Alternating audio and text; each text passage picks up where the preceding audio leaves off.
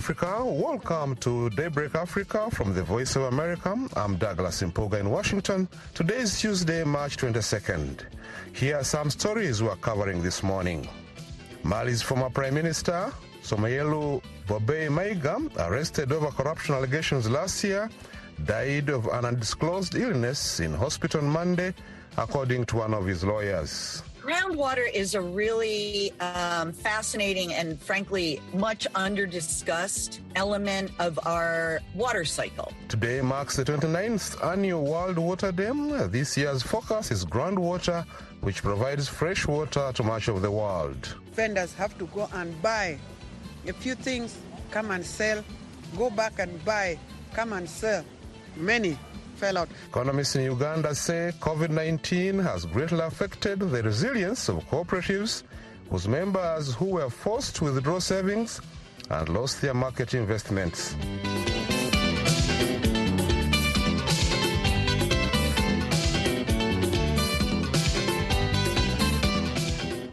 Tuesday, March 22nd marks the 29th annual World Water Day.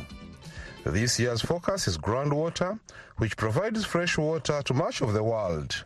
Michelle Quinn reports. Under the soil, moving slowly through rock layers and inside aquifers, groundwater quietly coexists with us. It is the primary drinking water source for half of the world and a source of water for irrigating crops. And it's in trouble. The theme of this year's World Water Day, a UN observance day, is groundwater, its importance, and the threats it faces. Elizabeth Doherty is a water expert and runs an organization called Holy H2O, a nonprofit. She spoke to VOA over Zoom. Groundwater is a really um, fascinating and frankly uh, much under discussed um, element of our um, water cycle. As rain or snow seeps through the ground, it becomes groundwater, often clean and stored in the earth. Groundwater can be a backup source of water during times of drought when lakes and rivers dry up. Josue Medellin Azuara is a water expert at the University of California, Merced. He spoke to VOA over Zoom. So, groundwater is kind of the buffer uh, for many uh, irrigation uh, um, places in the in the in the world to um, uh, the, uh, substitute for this lost surface water during droughts. Environmental advocates are concerned that the world's biggest groundwater aquifers are being depleted faster than they are being replenished, and that can lead to other issues.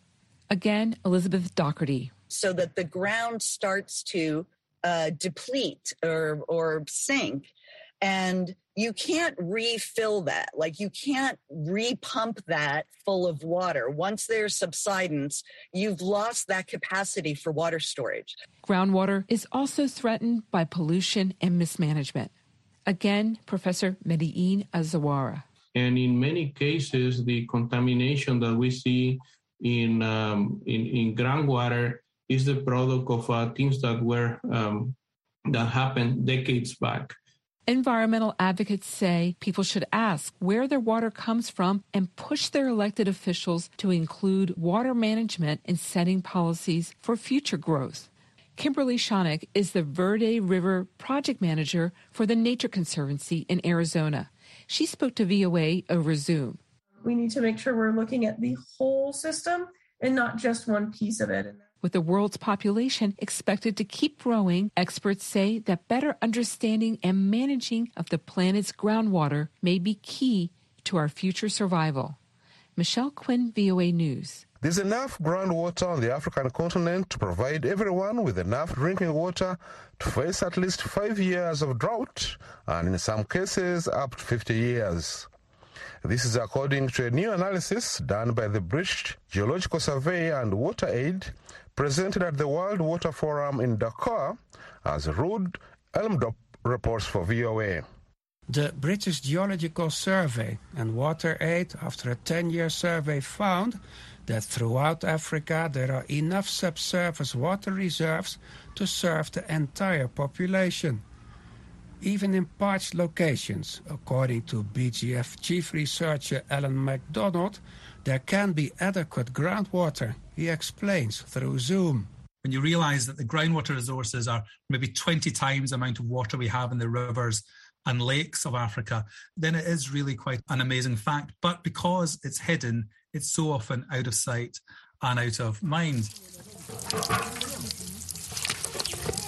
This applies to Turkana, Kenya, one of Africa's driest regions, where camel caravans trek between the scarce water sources. It is one of the worst affected places on the continent, according to the famine early warning system. Turkana's water minister, Vincent Paler, confirms the situation is dire. The water sources are drying up because the water table has gone down. The body condition of the livestock is poor. When look at also the vegetation cover, the vegetation cover is not pleasant because uh, it's drying up.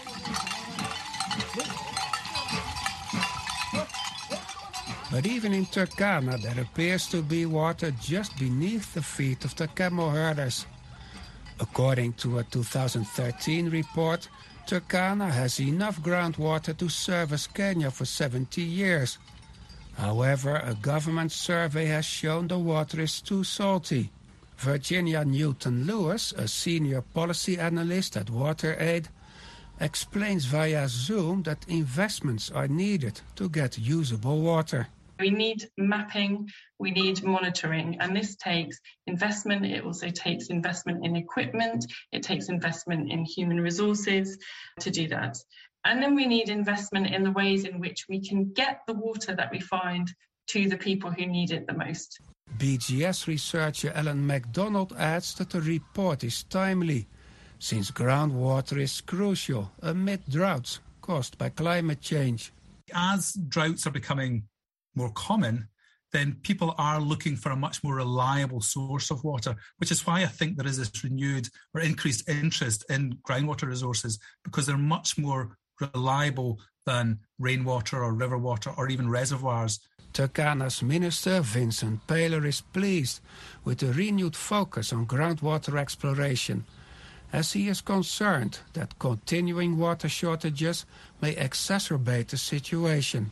If the water stress continues, this therefore means that there will be scramble for water, and this may force these pastoralists to move to neighboring countries and then at times contributing to conflict. There is, however, respite for Turkana in Africa, since another recent survey by BGS suggests that 80% of the subterranean water is likely to be acceptable for drinking.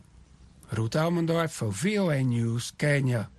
Mali's former Prime Minister Soumeylou Boubèye Maiga, arrested over corruption allegations last year, died of undisclosed illness in hospital on Monday, according to one of his lawyers. The 68-year-old Maiga was detained in August over his suspected role in the purchase of a presidential plane during the rule of ex-president Ibrahim Boubacar Keita, ousted in a military coup a year earlier.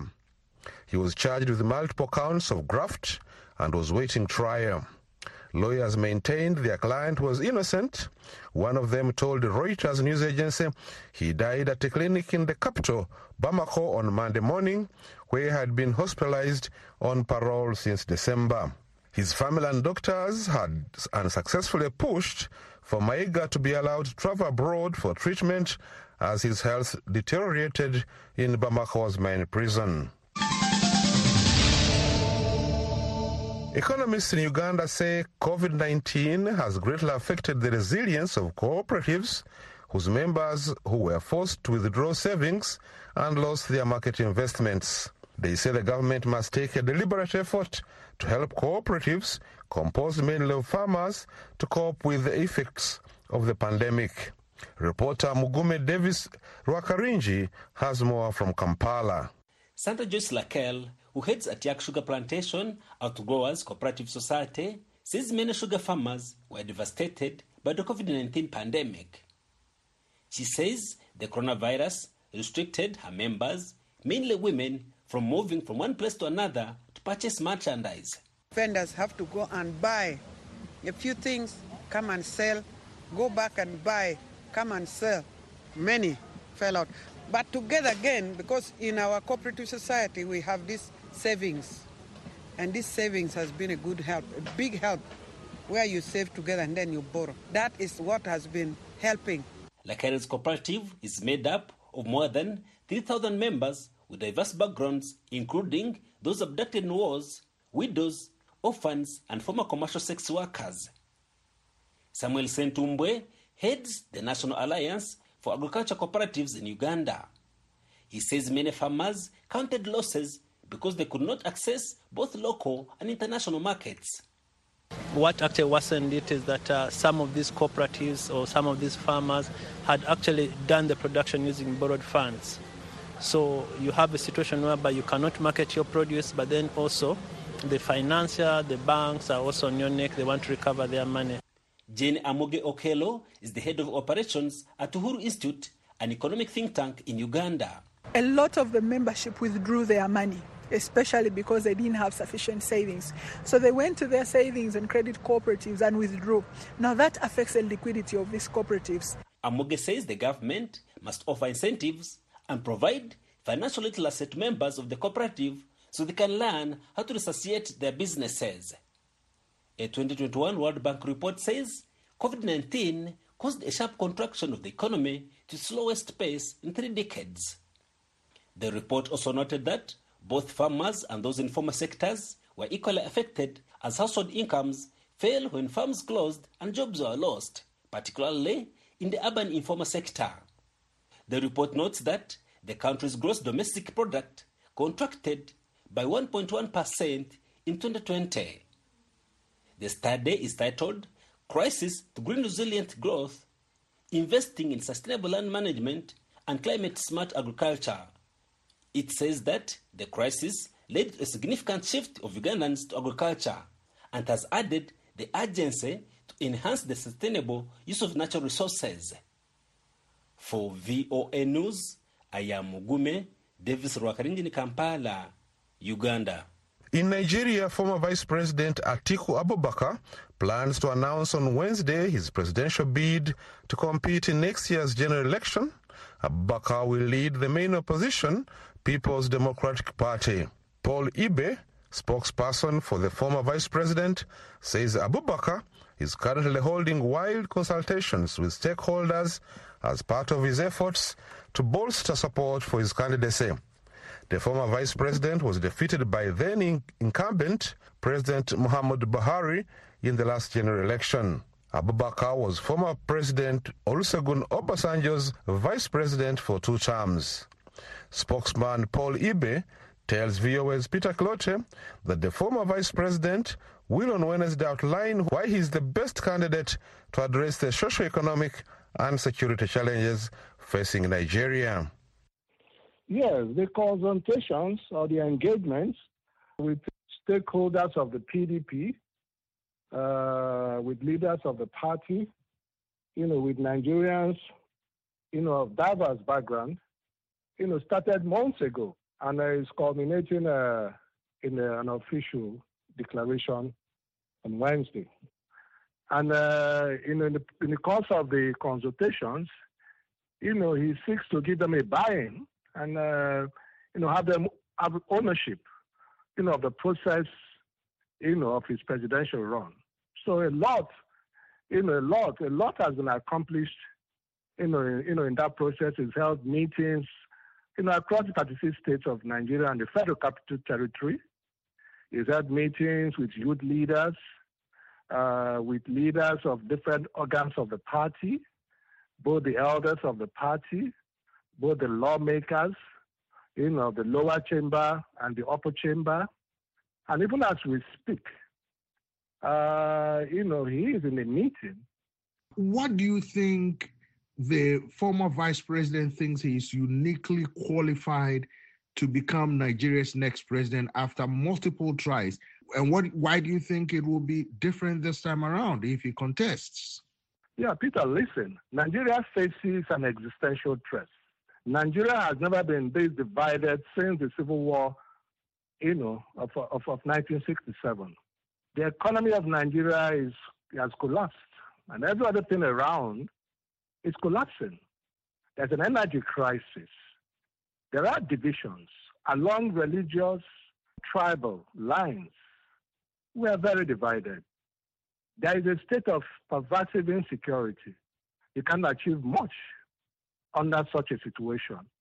So you need a leader like Atiku Abubakar who understands Nigeria. And this is a man who has a knack for bringing people together. He's experienced as a vice president. You know, he was in charge of running the economy, which at that point in time between 1999 and 2007 had an average growth of 7%. He's had experience uh, establishing his businesses, creating jobs for millions of Nigerians.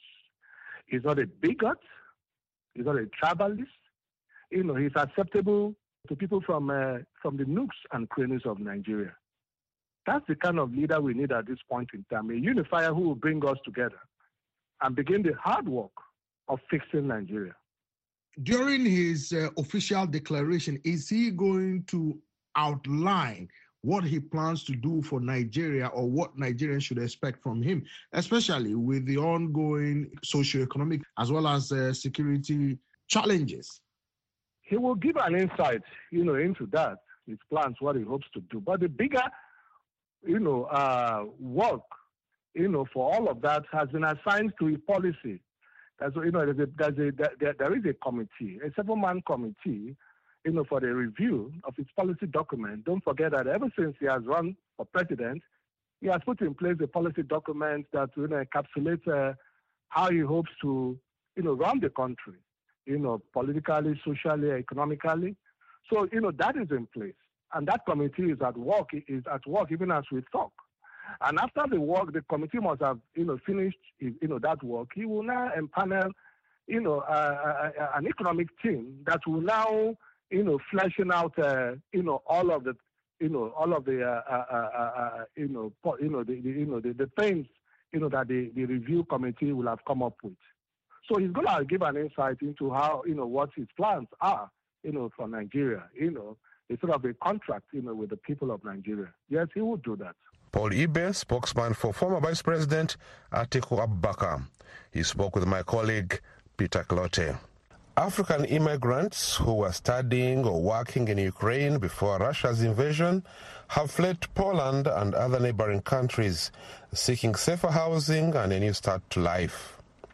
VOA reporter Mary Mgawe spoke to two African medical students from Ukraine who are now staying with their family in the city of Siedlce in Poland. Immigrants who fled the war in Ukraine and end up in Poland include foreign nationals from African countries. Among them, Angela Alex, a Tanzanian who was a second year medical student at Kiev Medical University. She met with a Nigerian citizen, a first year student at Taras Shevchenko National University in Ukraine, on their way to Poland. Their journey was not easy. She recalls how her life was in Ukraine before the war. As she said, it felt like home like there was not much difference other than the language and other barriers, but yeah. it was just normal. Angela said she never imagined that one day her life would change and she would find herself a Ukrainian refugee living in Poland. After Russia invaded Ukraine, she was worried and she realized she had to leave. Um, when I first heard the bombs, it was, I think, I think it was on 4 a.m. as everybody says it. It was 4 a.m. and when you hear the bombs, it it's it was hard to believe like, oh, this is actually happening because I thought probably it was fireworks or something like that, or as people celebrating. But so when we started seeing, I mean, as the days went by, we started seeing smoke in different areas, mm-hmm. transportations were being closed, and we're like, okay, this is serious. Goodness Ifabumuyi from Nigeria also decided to leave Kiev as soon as she received reports of an invasion there were times where we hear this loud sound and everything, and the, like the bed will shake a little, but we just felt, no, it's far, it's far. But like this day, I woke up and I could see smoke from afar. That was when I knew that okay, this thing is actually coming. And unfortunately, the airports were closed. But at some point, I just said I had to go, so I just packed like my basic bag, and I was like, I have to leave. So that's what I did. The lives of these two girls changed drastically after they found themselves in Poland in the city of Siedlce. They are now staying with Polish couple. Goodness relates what she witnessed at the Ukraine-Poland border and how she met their hosts. I think when I got to the border, I I don't know, I put a call through to my embassy, but, but I wasn't able to like get you know a definite arrangement from them. So there's this man, a volunteer, introduced us to a, a particular woman. It was through her that we were able to connect to this um, Good Samaritans. Angela and Goodness, they say they have started new life, but they don't see any immediate hope of returning to Ukraine, even though they're still studying online. They say their future plan is not to return to Africa until they complete their transfer and continue their studies at the college in other European countries. Mary Mgawe, VOA in Poland. The commander of all U.S. military forces in the Middle East, Frank McKenzie, says the Biden administration plans to approve Egypt's years long request to buy F 15 fighter jets, despite almost certain opposition among lawmakers due to Cairo's human rights abuses. Reporter Angie Omar discussed with Saidi Sadiq, professor of political sociology at the American University in Cairo, how could he explain such a step when the Biden administration pledged to link its foreign policy to democracy and human rights? American rules of engagement with its allies in the Middle East are quickly changing due to the Ukraine uh, conflict. The Biden administration has been facing many disgusting issues with its allies in the Middle East due to shoulder toward Gulf states leaders and Egypt for over a year since Biden uh, took the White House. And this is happening also in the middle of news that America is going to give some compromises to expansionist Iran in the Middle East over its nuclear program. And of course, this is causing a lot of tension in, uh, uh, in the area and worrying about American engagement. Egypt is strategically important for the U.S. in the East Mediterranean, the Red Sea, Suez Canal, Libya, Gaza file, counterterrorism. So it was important that the Biden administration sends a reassuring message and return to realpolitik in dealing with its close allies in the Middle East. General McKenzie's remark suggests the Biden administration is willing to sidestep promises of a human rights based approach to foreign policy and risk a potential showdown with lawmakers in order to improve Washington ties with Cairo. What is your take on that? As you know, the, the Muslim Brotherhood is classified in Egypt as a terror organization, like maybe nine or 10 countries are doing the same uh, toward the, this organization. Previous attempts in several European countries and also the US to designate the Muslim Brotherhood as a terror organization has failed to, due to the intelligence services links that this organization is having with them in many Western countries in monitoring uh, Muslim communities in Europe and the US. Today, the organization has lost much of its influence and power. So calls to the to defend them under the slogan of human rights uh, uh, did not work again, realpolitik uh, has begun to resurface again in American foreign policy toward the Middle East and Egypt in particular. Uh, many American uh, lawmakers, as we mentioned before, like Ted Cruz, were aware about this standing uh, behind this cloud of human rights violation in Egypt, this, this smoke screen that is always being raised. In, in addition, Washington is now giving a lot of priority to its relations to its traditional allies rather than alienating them. They are taking into consideration the strengths of the uh, American arms lobby in the Congress that would withstand and oppose any members who would not approve this uh, deal. That was Said Sadiq, professor of political sociology at the American University in Cairo, speaking with reporter Angie Omar. And that's it for this edition of Daybreak Africa. We thank you for spending this morning with us. For more African news and features, visit our website at voanews.com and connect with us on all social media platforms. I'm Douglas Mpuga in Washington, wishing you a very wonderful day.